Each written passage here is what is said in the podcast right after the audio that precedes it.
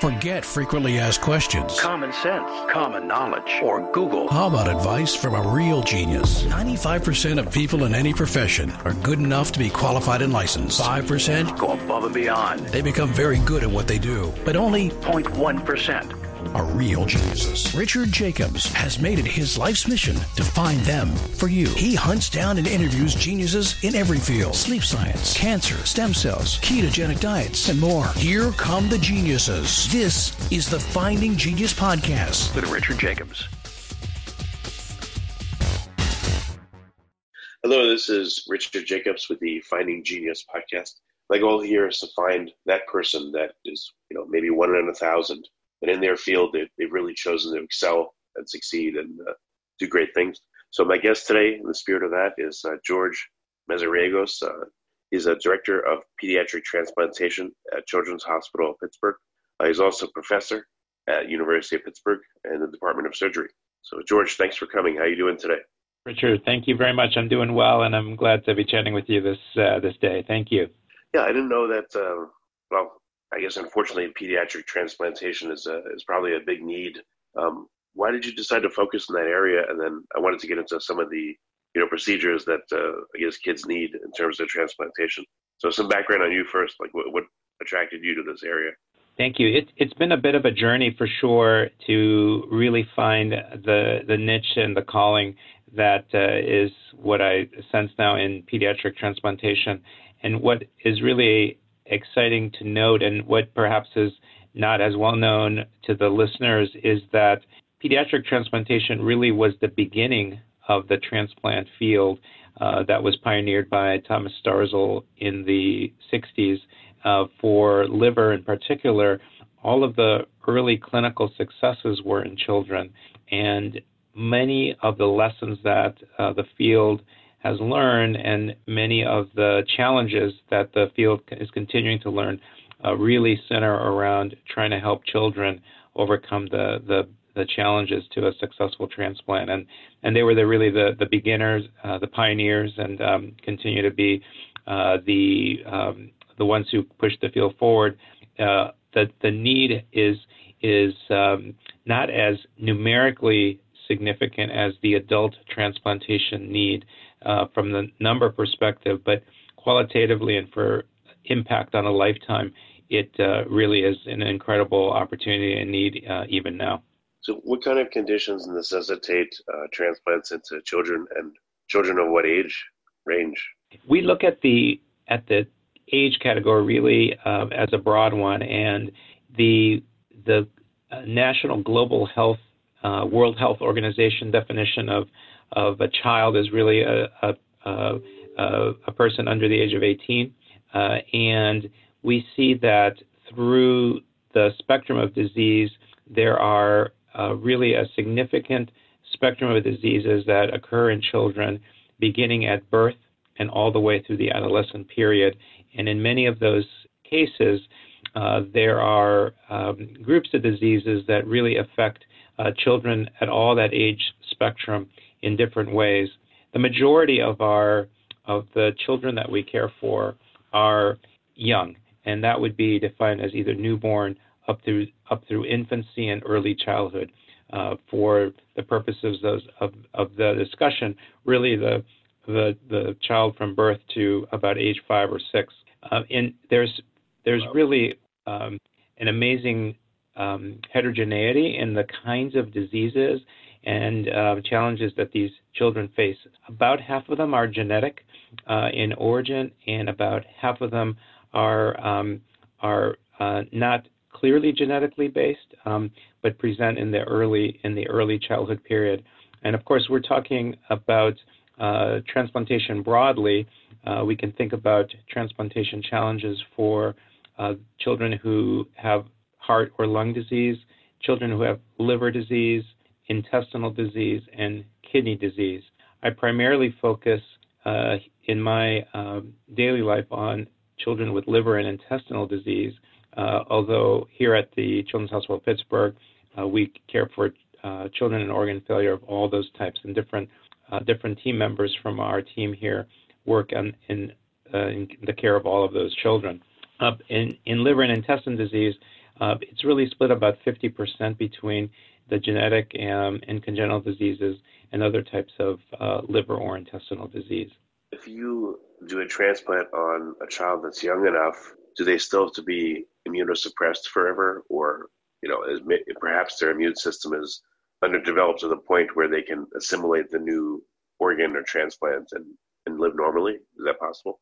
Yeah, that's a great question, Richard. We, um, in general, the indication and timing of transplant is driven by the necessity. And so when we have children who present with life threatening organ failure at an early age, perhaps with neonatal liver failure, for example, then that child child recur, uh, requires transplant at that time. In other cases, the disease progression itself doesn't really develop until uh, until uh, a later age. We've learned from from different uh, transplant processes over the years that the immune system is more pliable uh, at the at an early age in life. And so, for example, heart transplants, uh, which can be a challenging transplant to do later in life uh, due to chronic type rejection that occurs in the organ, can actually be accepted uh, when the when the child is a is a baby, and can even be done across blood types, which isn't possible later in life. Uh, the challenge is that um, that you don't want to do that transplant in infancy if you don't need to, of course. And uh, but we have learned some immunologic lessons, uh, particularly in in heart and in liver transplant, about low need for immunosuppression when the immune system can be can be modeled. Unfortunately, it's not something that can be tailored yet into clinical practice, uh, but it may benefit those who do require a transplant at that very early time period.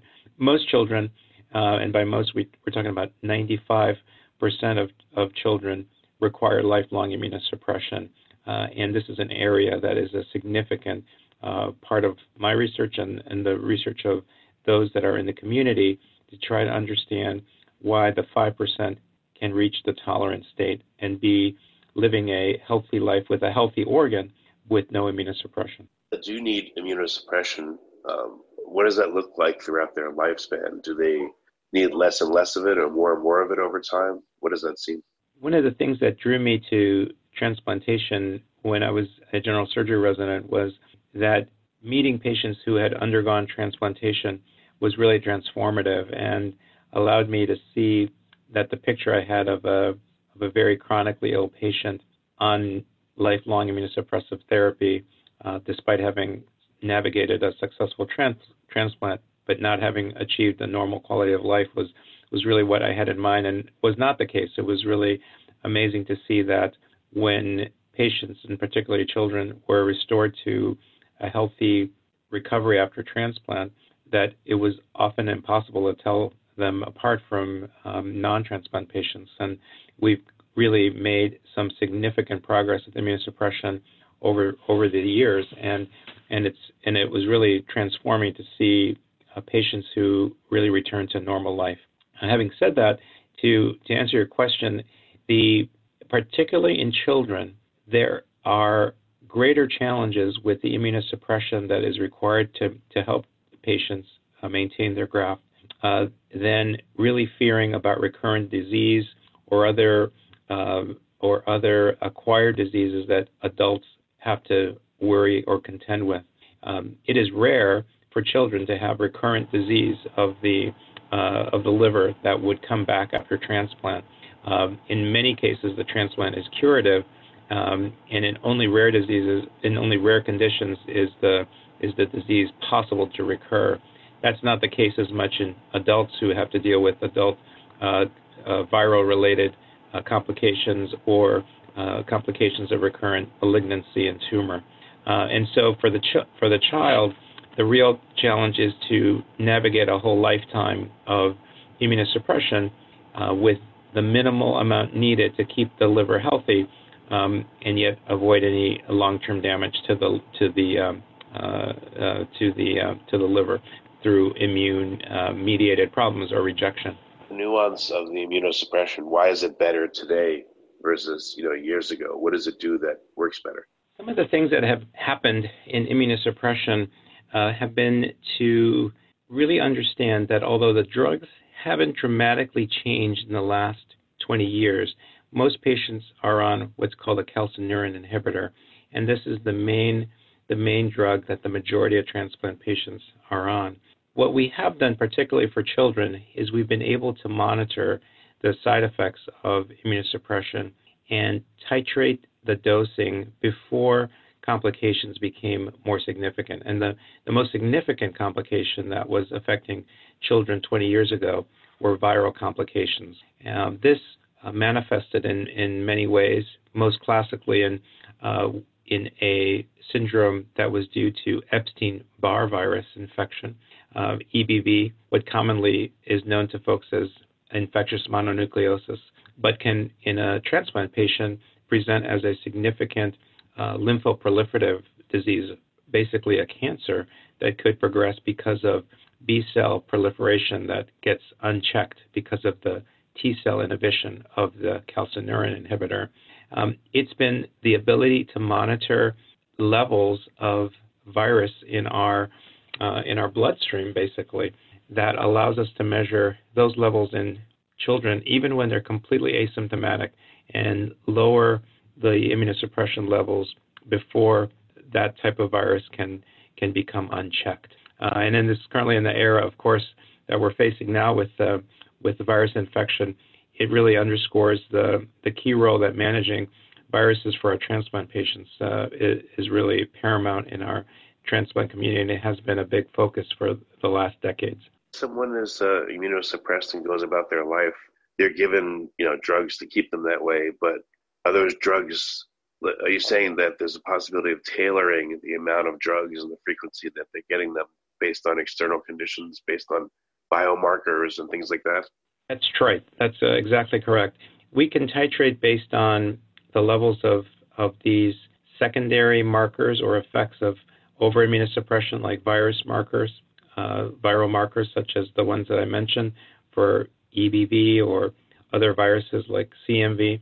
Um, we can also um, titrate the um, the effect of the drug on um, on the kidney system uh, because some of these drugs have uh, deleterious potential effects on the renal system or the non-organ that's transplanted. And for a liver recipient, we check on the kidney. We we make sure they're not hypertensive, uh, and we adjust those. And this allows long-term um, uh, long-term benefits to be really sustained over a period of time where the, the patient won't suffer from a, a life-threatening viral infection as was more common 20 years ago uh, and will have healthy liver function, healthy uh, kidney function. The other biomarker uh, that we we use to balance out the infection risk is really looking at the health of the of the transplanted organ, the liver and the kidney, and we look at that um, through biopsy changes right now. We're hoping to develop more um, more uh, subtle or less invasive uh, biomarkers to look at the at the transplanted organ. But right now, liver biopsy or renal biopsy, heart biopsy, etc., are a gold standard for really assessing that there's no destructive immune process that's happening in the organ and can allow us to further lower uh, immunosuppression um, to the to the lowest level possible. So we look for infections, we look for those complications, and we look at the organ itself. Um, and when we don't see destructive changes, then we can we can lower immunosuppression further. And this was this was work that was really led by by Thomas Starzl, the father of transplantation, if you will, um, here in um, uh, in Pittsburgh in the in the late 80s and early 90s, uh, who worked on these types of patients, particularly uh, for children who face the longest potential burden of immunosuppression, you know, transplanted for hopefully a lifetime. What about when uh, a child goes through puberty? Um, you know, for women as they cycle, is there any modulation of it? You know, if a woman wants to get pregnant and have a child, is that possible while being immunosuppressed? Those scenarios. Yeah. In terms of what happens over over the span of of a, um, of a lifetime, it's there, there's some fascinating changes. I think one of the questions that you asked earlier um, was what happens as children grow and and do they need more or less? And um, every patient is different, and the, there are some patients who uh, who do need to maintain a certain level of immunosuppressant as they as they grow, um, and this is based on some of those markers that we've talked about already on the on the on the interview. If they've developed rejection, then they may need to maintain a level and may need to increase uh, the, the, level of drug that they're taking over time. For others, though, uh, as they grow, uh, they develop no no changes in their liver graft and uh, almost auto wean themselves uh, by measure of of taking the same amount of medicine that they took when they were children. Now that they're adults. On the other hand, for patients who are on immunosuppressant medications, uh, changes like adolescence can be um, can be a challenging time point, mo- mostly from the adherence point of view, um, and abrupt changes in in the uh, medicine adherence can lead to can lead to significant uh, rejection or problems in the in the uh, in the transplanted organ. For um, for women of childbearing age, though, there's great news, and that, that is that uh, that many um, uh, many uh, successful pregnancies have been pregnancies have been reported in transplanted um, women with normal um, normal childbirth, and um, and this has been really recorded across all of the transplanted organ recipients. there's a, a pregnancy um, registry that's been re- developed to really track and report on the successful um, delivery of, um, of children to transplanted uh, patients, uh, and this is um, uh, this has been well reported now. So um, one of the greatest uh, treats, of course, in my life has been to see patients who have transplanted as children then grow up and and uh, and have a family, and um, and uh, to to be able to um, really be a part of that was was fantastic. The uh, there are some practical things that um, that physician teams who are caring for uh, uh, patients who do become pregnant uh, follow, and uh, some of this relates to some specific medicines that have to be stopped during uh, pregnancy. the the main medicine that I mentioned, the, the tacrolimus or the calcineurin inhibitor, however, can be taken throughout pregnancy um, and does not have any any effects on the developing baby. Uh, the other ancillary medicines um, may may need to be adjusted and are reviewed at the time of the at the time of the of the uh, pregnancy and peri, uh, perinatal care uh, to ensure that uh, none of those medicines are on board during uh, during pregnancy. Well, I guess pregnancy itself demonstrates like a, segregation of immunity to keep the baby, uh, you know, being able to grow and not being rejected anyway. So it's good that that doesn't interfere. Yes, that's exactly right. That's exactly right. So what um, when someone's uh, had a transplant, what's the the protocol? Do they just take a couple of medications every day and then everything's as normal, or what does uh, you know a child or an adolescent have to do when they're immunosuppressed and they have a transplant? What's their daily life look like that's different from another kid? It's a great question. We we aspire as a community to try to tailor a regimen that is as much um, conducive to normal life after uh, after transplant um, as as a child who doesn't have a transplant. Um, having said that, the, the the life looks different for children based on a couple of factors. It may look different based on when they had the transplant. Um, for example, the child who uh, had a transplant as a as a baby and um, grows up and is doing well, and at the time of entering um, uh, elementary or middle school is on one or two drugs, it it may be such that they have no um, no real impairment on their life whatsoever, and their friends may not even know they've had a transplant unless uh, unless they choose to to share that information.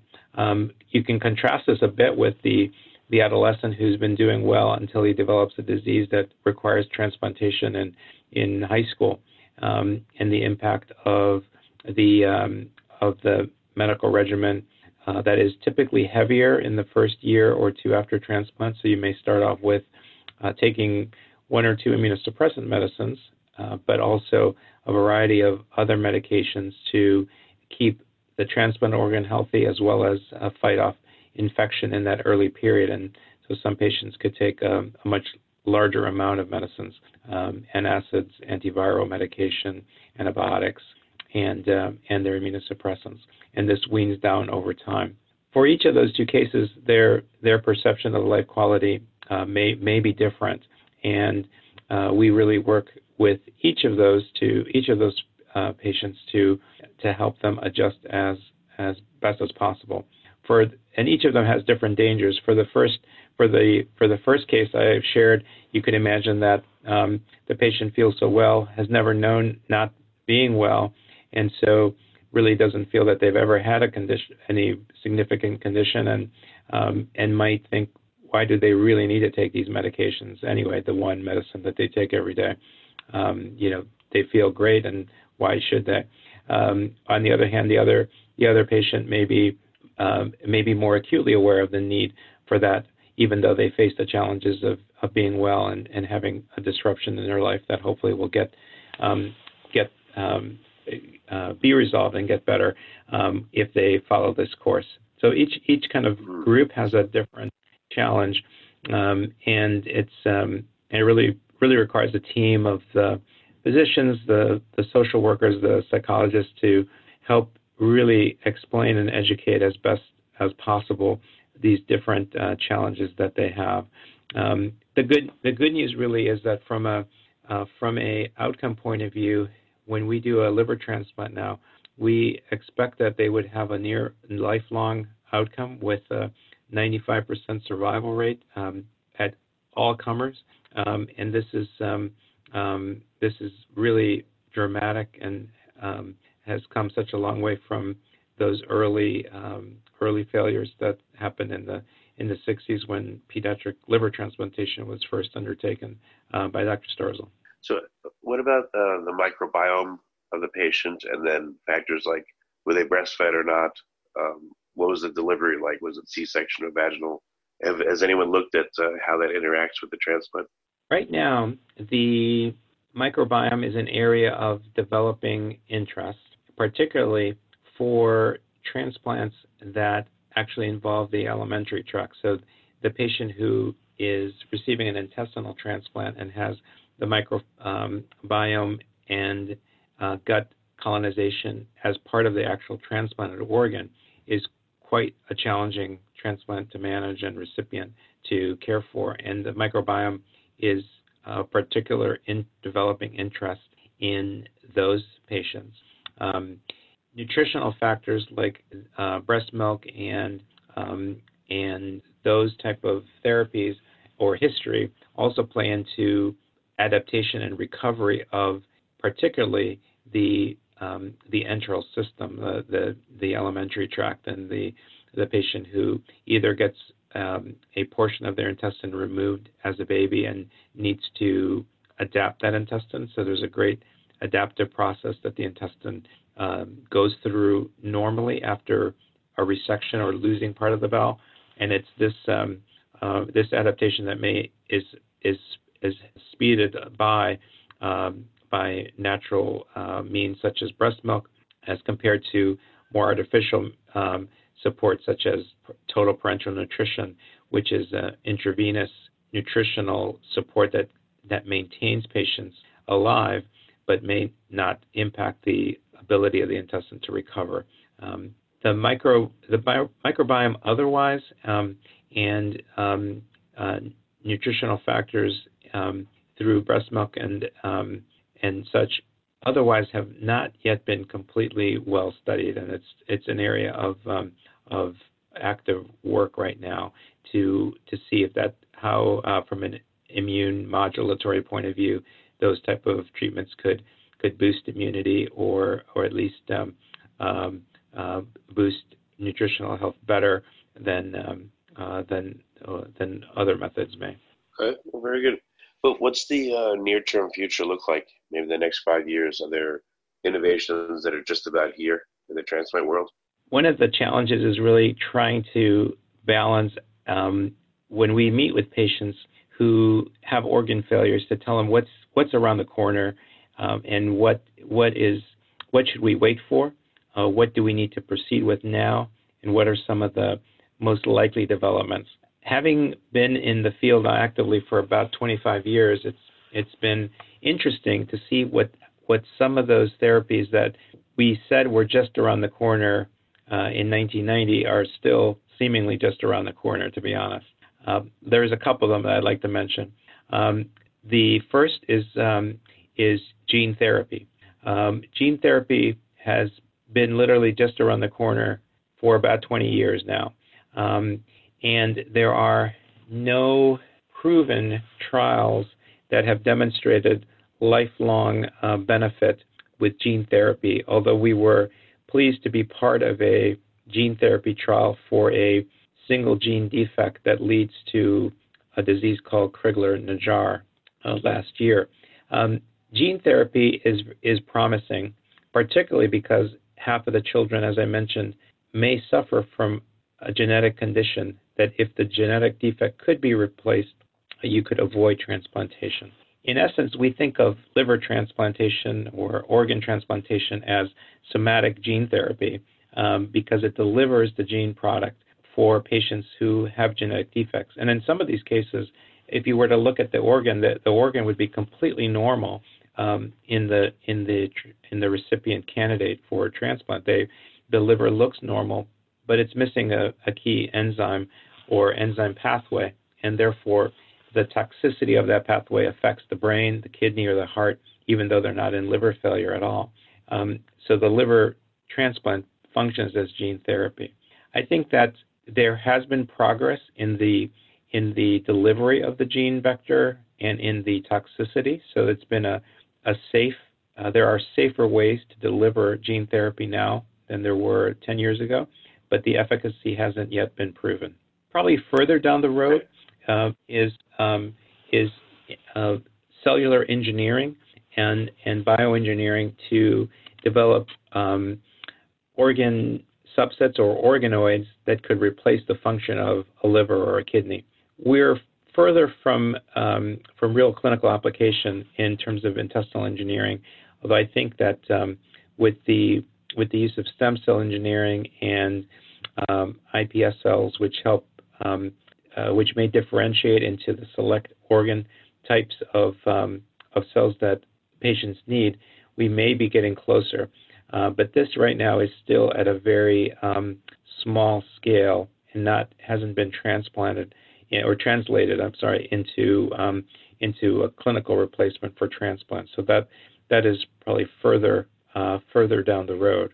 Uh, what we have um, what we have seen uh, impact for patients who are in organ failure are in in some drugs to help with the adaptation of the of the organ, such as um, uh, hormonal therapies that have helped intestines to regenerate and avoid transplant.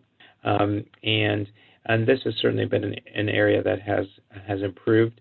We've also made significant improvement in the ability to uh, to do support devices for organ failure in uh, children with with heart failure, and so the the technology for ventricular assist devices uh, and and cardiac support, although has not reached the point of lifelong destination therapy as the final therapy, it has it has made significant advances in the engineering uh, status to allow patients to have that type of life support.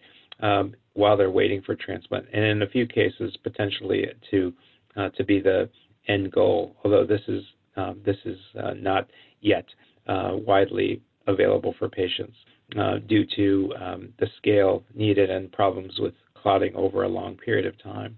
Um, but those are the two those are the two areas that I think are um, are from a organ replacement point of view uh, still down the road. From a therapy point of view, in the post-transplant period, the community is working hard at trying to identify tools that could help the immune system to accept transplanted organs better and get to that tolerant state where they don't need to take immunosuppression. Now, this is still um, also not consistently uh, applicable to patients. We have done therapies like this by giving a combined bone marrow and organ transplant, but the toxicity of this uh, in many cases is not one that is um, um, meaningfully applied uh, to children, given the good results that we have with standard immunosuppression. Um, but there one, are one quick, um, thing, uh, one quick thing that comes to mind. I guess children would have a lot more stem cells than adults, um, but is there any possibility of inducing pluripotency in children's cells where it's easier than in adults? Are they somehow more undifferentiatable? It it does seem that the ability for the stimulation of um, pluripotent cells is um, uh, is theoretically uh, easier to do. Um, most of the work has been done in adult in adult um, adult um, uh, uh, cases or adult samples, and so this um, and there hasn't there hasn't been clinical trials uh, for any solid organ failure yet. Uh, we would you would imagine uh, we believe that the that the pediatric recipient would be uh, for the reasons I mentioned earlier, particularly if you could do it at an early age, would be the most likely to benefit from a successful technology like that, but it hasn't been done yet. Okay, very good. Well, George, I mean, you're working in a super important field. Uh, it's been a really good call. What's the best way for parents or just listeners to find out more if they have a situation they need help in?